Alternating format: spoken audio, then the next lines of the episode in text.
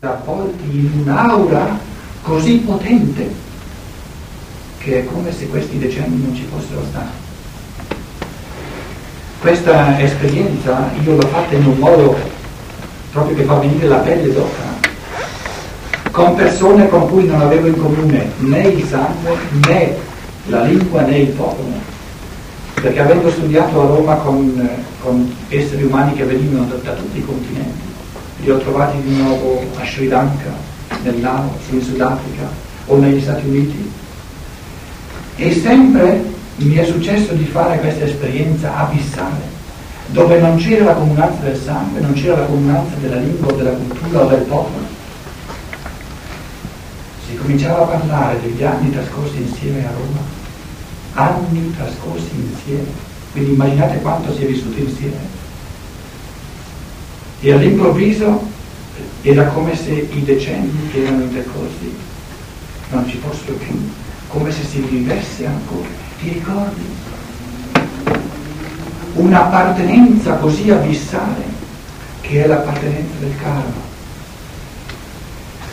dove il karma dell'umanità comincia a travalicare la realtà sia del corpo sia dell'anima e comincia a diventare sempre di più un mistero dello spirito, dell'appartenenza reciproca di esseri umani a livello di spirito, perché il karma è la realtà più spirituale che ci possa essere come comunanza tra esseri umani e esseri umani.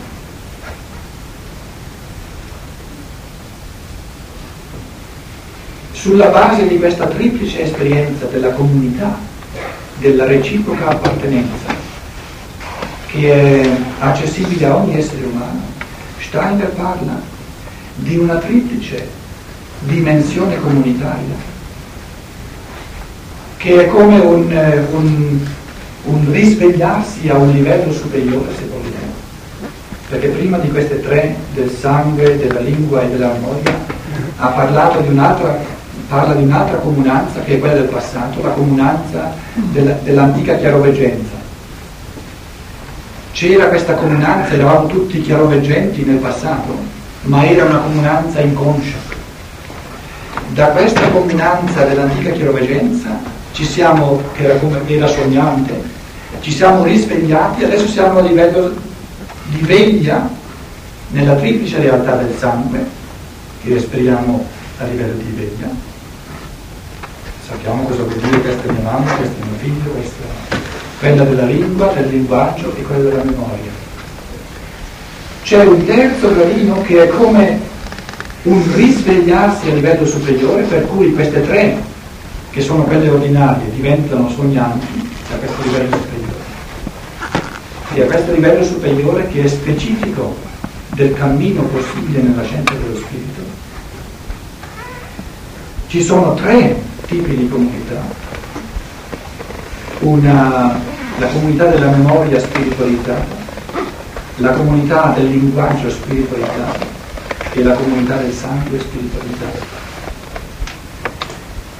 La comunità della memoria spiritualizzata è viene vissuta dagli esseri umani nel mistero del culto, dove si celebra il sacramento eh, in un modo consono allo stadio di coscienza dell'uomo d'oggi. Steiner dice dove il culto cristiano viene eh, vissuto insieme, perché l'esperienza del culto è un'esperienza comunitaria, viene vissuto insieme a livello eh, giusto per l'uomo d'oggi, le immagini del culto, quindi le parole che il celebrante dice, i gesti che compie, sono come un riflesso oggettivo di ciò che questi esseri umani che partecipano al culto hanno vissuto insieme prima della nascita. Quindi il culto oggettivo è il rendere visibile la scienza dello spirito, non del culto ma dell'antroposofia. L'antroposofia è un linguaggio spirituale, quindi l'antroposofia è un altro gradino del linguaggio, nel senso che coltivando l'antroposofia, creando fra di noi la comunanza di questo linguaggio, si instaura fra di noi, si instaura fra esseri umani la comunanza che Steiner chiama la capacità di risvegliarsi alla realtà animico-spirituale dell'altro. Cioè il linguaggio della scienza dello spirito, l'antroposofia, ci dà gli strumenti conoscitivi proprio di linguaggio per risvegliarci all'io individuale, alla realtà animico-spirituale dell'altro. Quindi la comunanza specifica di antroposofi fra di loro, la comunità specifica, la comunione specifica che potrebbe esistere tra antroposofi,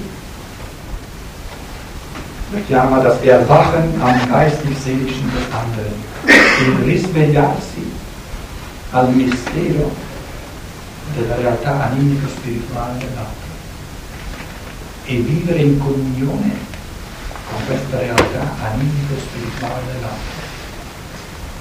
E, e, comunicarsi gli uni con gli altri, quindi eh, comunicare a vicenda a questo livello di consapevolezza della realtà animico-spirituale dell'altro. Quindi già un inizio di penetrazione dei misteri del karma dell'altro, perché la realtà animico-spirituale dell'altro è la realtà abissale del suo karma, del suo destino.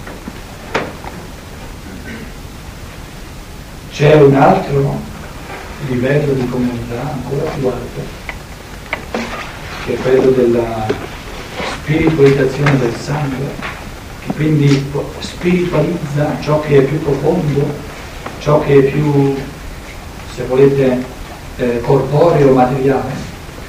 E questa comunanza sarebbe la comunanza di esseri umani che vivono nel mondo spirituale. Se volete, la comunanza che diventa possibile tra iniziati. Questo tipo di comunione è un tipo di comunione che oltrepassa naturalmente ogni altro livello di comunicabilità e di comunione tra esseri umani. Perché due iniziati o tre o dieci sono in una comunione dell'oggettivo così assoluto, il più assoluto che si possa immaginare, per cui questa comunione non ha più nulla, in un certo senso, di egoistico, quindi pone ostacolo o pone delle barriere tra l'uno e l'altro. È il tipo di comunione dove le barriere sono tutte sciolte, o se vogliamo è il tipo di comunione dove si è senza... Eh, nessun limite di uno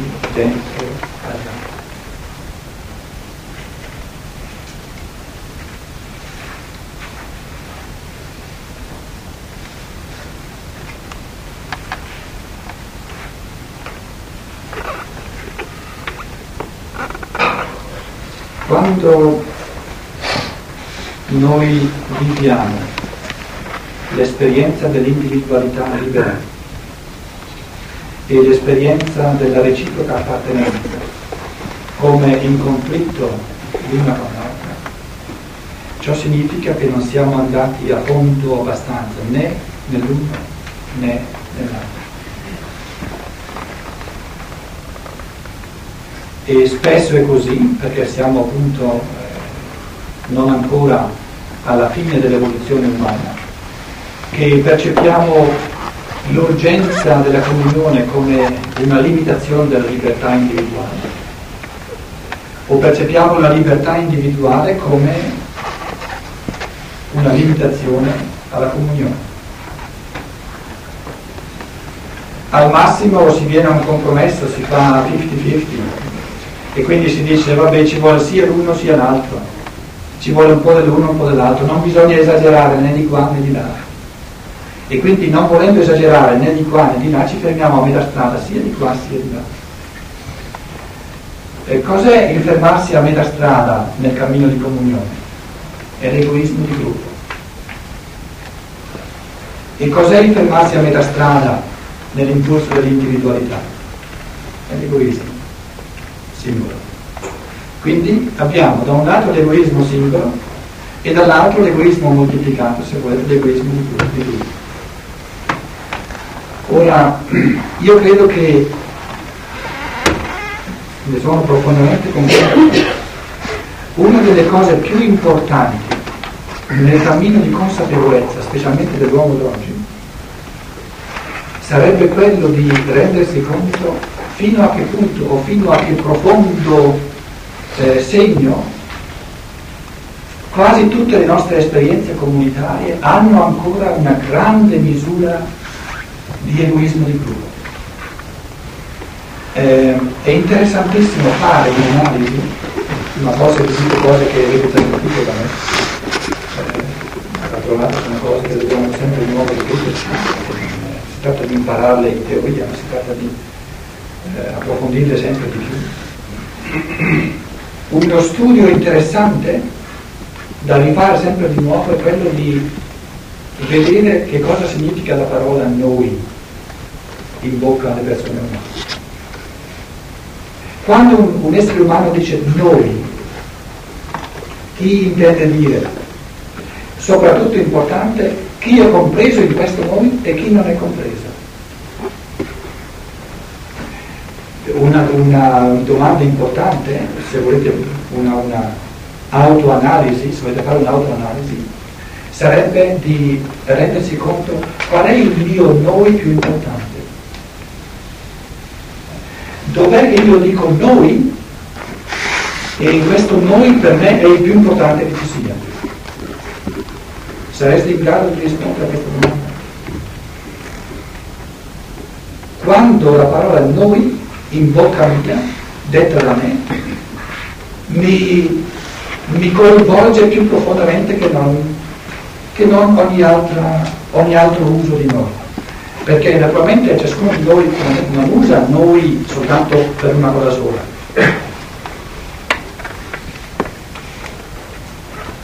usiamo la parola noi per tante cose. Un papà di famiglia una mamma di famiglia dice noi e intende dire noi la famiglia. No, posso cancellare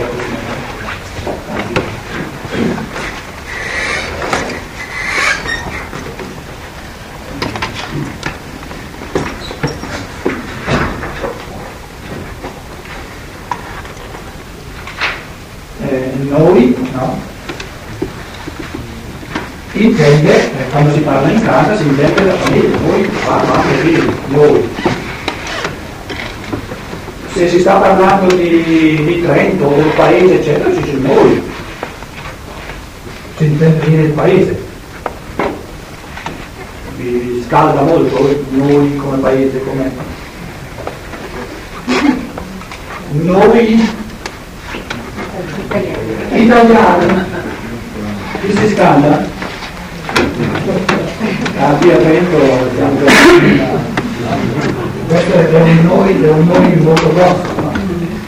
Quali altri noi esistono qui? Ma eh, quali sono quelli più vissuti? Qual è il noi che io vivo di più? Il più piccolo. Eh? Il più piccolo, la famiglia. No, io non è noi. Eh? Io non è noi. le risposte non sono uguali, eh? le risposte non sono uguali. Ognuno deve trovare la risposta per sé ed è una, io penso sia uno dei cammini di autoconoscenza più importanti. Qual è il noi che per me è più significativo? Per esempio in Germania un noi importante per tante persone è via antroposofen. Noi antroposofi perché c'è questa, questo travaglio di, di, di, difendersi in un certo senso di fronte a, a una società spesso ostile e allora bisogna far corpo.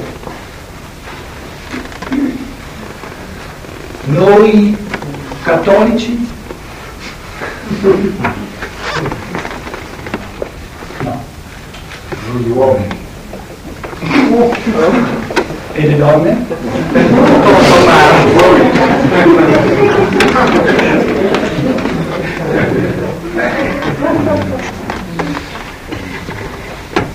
Eh, il Tony è arrivato subito quello più, più, più grande non c'è. Mm?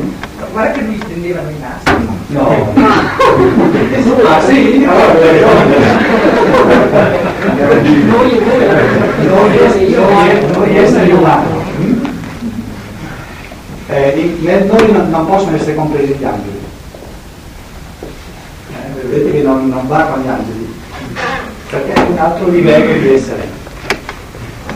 Un altro livello di essere. Io non posso dire noi comprendendo gli angeli, no? Quindi il, il, il livello più vasto del noi è tutta l'umanità. È tutta l'umanità. Però è un conto che Tony dica noi così, è un conto che questo noi vive in me in un modo così forte, come per esempio la famiglia. Qualcuno ha detto sì, il noi della famiglia però lo sento, lo vivo ogni giorno. L'altro è molto più teorico.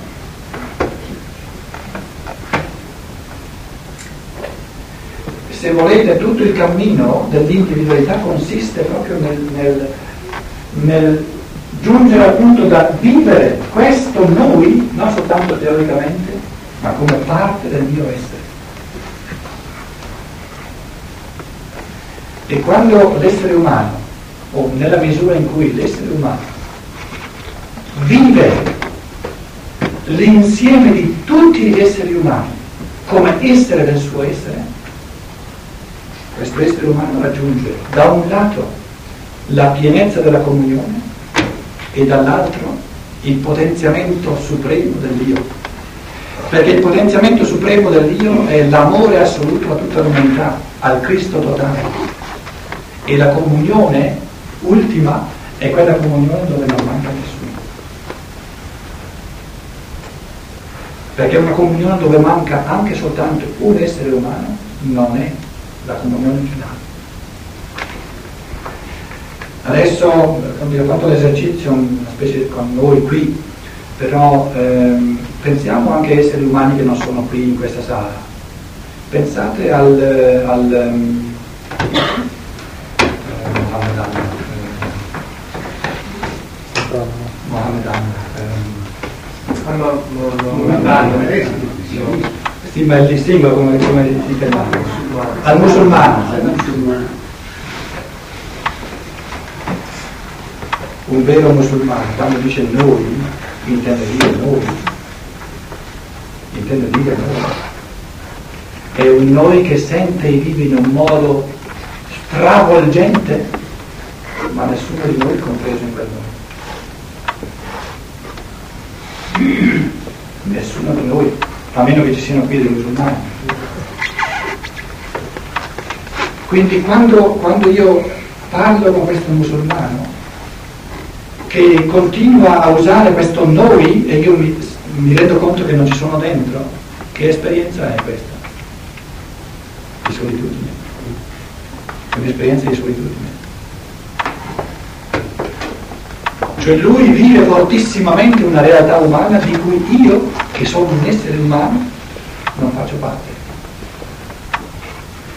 Ciò che è specifico del Cristo o se volete eh, le, i due aspetti fondamentali del mistero del Cristo sono da un lato l'universalità umana e dall'altro l'assoluta individualità di ciascuno. La radicalizzazione di questi due aspetti l'ha portata nell'umanità il Cristo. Ogni altra religione, ogni altro impulso si è fermato a metà strada, sia nell'universalizzazione dell'essere umano sia nell'assoluta individualizzazione dell'essere umano. Cristo porta fino in fondo sia l'universalizzazione, perché l'essere umano viene eh, considerato come essere umano, e porta fino in fondo l'individualizzazione, cioè Dio in quanto fondato su se stesso nel modo più assoluto. Questo è ciò che è specifico dell'impulso del Cristo ci si ferma a metà strada, non si ha il Cristo né nella comunione universale né nell'impulso assoluto del Dio di ciascuno di noi. Ci si sostituisce all'Io con le norme, con le leggi, con i comandamenti, con i precetti, ci si sostituisce all'universalità umana, frammentandola in religioni, in razze, in popoli interessi, eccetera.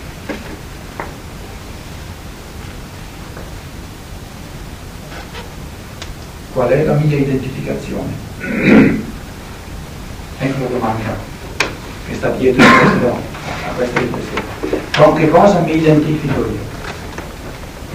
Qual è la mia identità? Dove mi oriento per sapere chi io sono? E in fondo dovrei avere soltanto due punti di riferimento per sapere chi io sono. Sono un essere umano come tutti gli esseri umani e sono un Dio come nessun altro essere umano.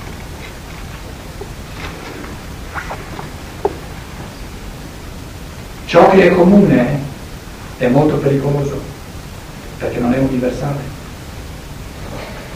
Bisogna che gli esseri umani escano dal comune per provare l'universale. Perché il comune c'è a tanti livelli, ma ciò che è comune a un gruppo di persone non è, non è comune all'altro gruppo di persone e succedono guerre, succedono eh, animosità, succedono incomprensioni, succedono collisioni perché manca la duplice prospettiva dell'universale e dell'individuale. Quando io vedo, visto in treno, sono dappertutto, adesso io dico una parola, osservate subito la reazione dentro di voi nel sentire questa parola. Fate attenzione, quando io vedo un negro chi vedo? Un essere umano. Se è vero, devo dire che lei è molto avanti nel cammino umano.